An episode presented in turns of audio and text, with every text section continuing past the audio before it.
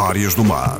Uma abordagem às profissões, às atividades económicas e às viagens marítimas. Histórias contadas na rádio por gente do mar. Para ouvir na Antena 1. Cá estamos nesta manhã de segunda-feira no som da Antena 1 para mais uma edição das Histórias do Mar. Hoje com um convidado que se dedica, digamos que, à pesca grossa, ao Big Game Fishing. Chama-se Nuno Gonçalves. Nuno, bom dia. Obrigado por ter vindo à Antena 1. Como é que começa a sua ligação ao mar? Bom dia para si e para todo o auditório. A minha relação ao mar começou desde miúdo. Primeiro a pescar das rochas e o mergulho. E entretanto, com a idade, fui evoluindo um bocadito até comprar a primeira embarcação com o meu irmão.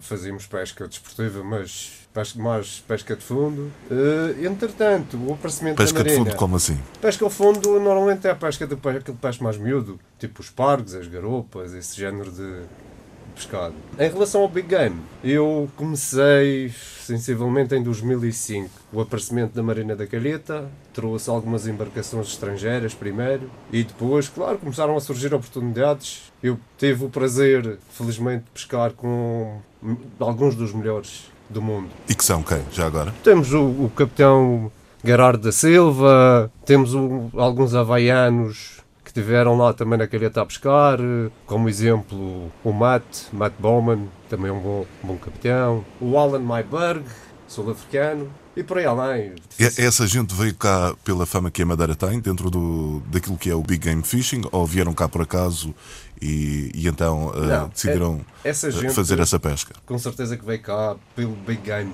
Alguns deles eram conhecedores do Big Game na Madeira até antes de existir a Marina da Calheta. Já se pesca na Madeira, se, se calhar há 30 anos ou mais, nesse tipo de pesca. Sim. Tem aqui, aliás, bons, bons pescadores também na Madeira, com Sim. certeza. Você fala uh, no, numa atividade com 30 anos. Que, quem é que foram os pioneiros? Os quem pioneiros, é que há 30 anos fazia esse Muito tipo honestamente, eu não lhe sei precisar. Posso lhe indicar uma pessoa que era o Dr. António Ribeiro. Portanto, os filhos continuam, já são pessoas com alguma idade naturalmente, mas continuam a exercer, a, a, a, não é em termos profissionais, mas uh, amador, e julgo que até mais de 30 anos. Que características aqui a Madeira tem para esse tipo de atividade, para, para a pesca do Big Game Fishing? A Madeira, em termos de qualidade, se calhar é dos melhores sítios no mundo. Sim. tipo, digamos que o, o ex-libris da pesca grossa é o Blue Marlin, portanto, o espadinho azul. E a Madeira, devido à sua localização, acho eu, e as correntes marítimas, a geografia, Sim. tudo isso ajuda a trazer grandes exemplares à Sim. nossa costa. Uh, essas espécies, presumo que sejam espécies migratórias e que, portanto, em determinada altura do ano passem mais por cá, ou essas espécies estão fixadas cá? Não, não são espécies locais, são pelágicos, portanto, são espécies migratórias. A altura do ano em que é mais provável é entre maio e setembro, portanto, a partir daí, não quer dizer que não apareçam noutras épocas, mas é mais complicado, não com tanta abundância, digamos assim. Quantos exemplares dessa espécie uh, são capturados anualmente aqui na Madeira? Isso varia muito de época para época, não se pode comparar, é difícil estar a comparar. Há épocas muito boas, épocas menos boas, algumas más até. O ano passado, como exemplo, tivemos na Madeira, portanto, só da Marina da Calheta, à volta de 170 exemplares libertados. No, no, nesse tipo de pesca, por norma, a maioria dos peixes são libertados. Sim. A não ser que aconteça um caso ou outro do, do peixe morrer durante a luta e com certeza que esse vai para a terra. É, é uma consciência Sim. deixar lá. Sim, claro. Esses peixes são libertados, mas penso que com algumas mazelas, ou nem por isso. Eventualmente pode haver um caso ou outro que levem algumas mazelas, é sempre uma luta, ele está a lutar pela vida e nós estamos a praticar um desporto. Sim. É um bocadinho complicado, mas faz parte da vida, não é?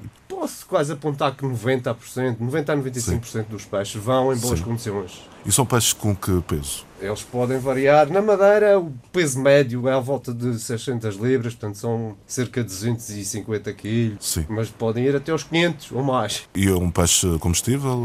Sim, com certeza. Não é o melhor do mundo, mas é comestível. Sim, sim. E quais é que são aquelas, enfim, por, por assim dizer, quais é que são as mecas do Big Game Fishing no mundo? Existe a Bermuda, o Havaí, a África do Sul neste momento está a começar a entrar também no, no meio. Existem vários sítios, a Costa Rica, algumas, estes aqui assim por alto, mas Sim. existem mais, com certeza. O Nuno já conheceu algum desses Eu por sítios acaso lá não tive ainda a felicidade, tenho me dedicado mais à Madeira que, Sim. que outras zonas. Temos aqui os vizinhos em Canárias que também têm boas possibilidades de pesca, só que lá é proibido ah, o abate da, da espécie peixe de bico, digamos Uhum. assim. Entretanto, eh, esse tipo de atividade, eh, existem campeonatos de facto eh, instituídos, Existem. federados e isso? No mundo, isso como é que acontece? Existem, portanto, existia um campeonato a nível nacional, neste momento fazemos duas ou três provas na Madeira, mas não conta como campeonato, são provas independentes. Existe o campeonato do mundo, que é no dia 4 de julho, dia da independência dos Estados Unidos. Sim. Esse é a nível mundial e pratica-se entre as 8 e meia da manhã e as 4 e meia da tarde, hora local, no mundo inteiro. Cada um pode pescar onde quiser e entender. É sempre nessa data, nesse horário. Sempre nessa data e nesse horário. E depois como é que, como é, que é feito? Como é que, Nós temos. como é que os resultados são depois apurados, no sentido de Aquilo- saber quem é que pescou mais? Isso como é que se passa? É o Sim. peixe maior. Existe, é- são quase duas provas numa só, dependentemente da inscrição. Podemos eh, fazer inscrição no valor de 5 mil dólares, que é o campeonato do mundo, e o Big Game, Big, Big Blue Challenge, que faz, é incluído na mesma prova, mas são extra 8 mil dólares para Sim. estar inscrito nessa prova também. E ganha o peixe maior, só há um vencedor. Não há Sim. segundos lugares nem terceiros Sim. lugares. Portanto, eh, em cada ano é só um, Um que vence. Já venceu alguma vez esse? Eu, por acaso, tive a felicidade de vencer duas vezes. Sim. cá na Madeira, tive 2015 como tripulante e 2016 já como mestre da embarcação que estou a trabalhar neste momento. É, uma, é, é bom, é difícil de explicar ser campeão do mundo, não é? É um bocado. Explique-nos como é que isso se passou. Você inscreveu-se na prova e depois como é que foi, hum, como é que soube que, que tinha ganho? Nós só sabemos somos os campeões no dia seguinte eh, e por volta das 6 da manhã, porque o desenrolar do fuso horário, há países a pescar. Sim, sim, Nós sim. já acabamos e estão países a começar praticamente. Portanto, é, é uma ansiedade daquelas que. E é tudo em, mais fu- em função do peso. É em função do peso. Do sim. peso, exato. Essa prova eh, é, digamos que, organizada por que entidade? é organizada por. É, portanto, é- faz parte mesmo. É chamado World Cup, Sim. eh, Big, Big Blue Marlin World Cup. Portanto, é organizada pelos Estados Unidos. Portanto, é um- essa instituição está sediada nos sediada Estados Unidos. Estados Unidos. Hum. E eles enviam cá uma espécie de juiz para, Hum, para aferir? Não? Não, eles partem do princípio que as, pessoas, são, sérias, responsáveis sim. e sérias ao ponto. Se desconfiarem, podem pedir a averiguação de equipamentos e podem sujeitar o capitão ou a tripulação, consoante a necessidade, ao polígrafo.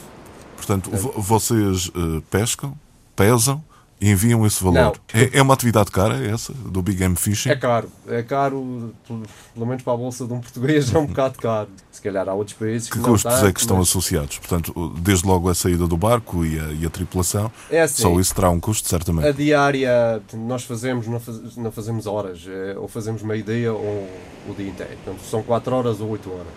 E no nosso caso, estamos a fazer 1200 euros por dia.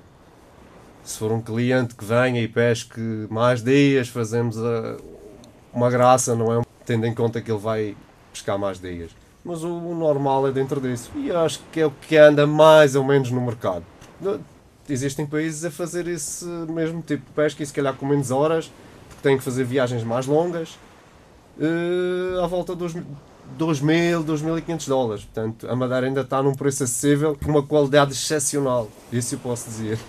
Ah, não lhe vou perguntar se a maioria do- dos clientes que ah, vão à procura desse serviço são madeirenses ah, portugueses ou, ou estrangeiros, porque certamente serão estrangeiros, presumo eu. Sim, são mais estrangeiros. Pode haver um ou outro português. Madeirense até o momento, infelizmente não teve nenhum. Até eu não me importava nada. Sei que é, é complicado estar a despender eh, mil euros, digamos, no mínimo, para um dia de pesca. Não é qualquer Não pessoa é para que se pode todos. dar ao luxo. É verdade. Sem Com dúvida. certeza, a maioria são estrangeiros. Nuno Gonçalves, muito obrigado por ter vindo à Antena 1. Até uma próxima oportunidade. Obrigado eu e um bom dia.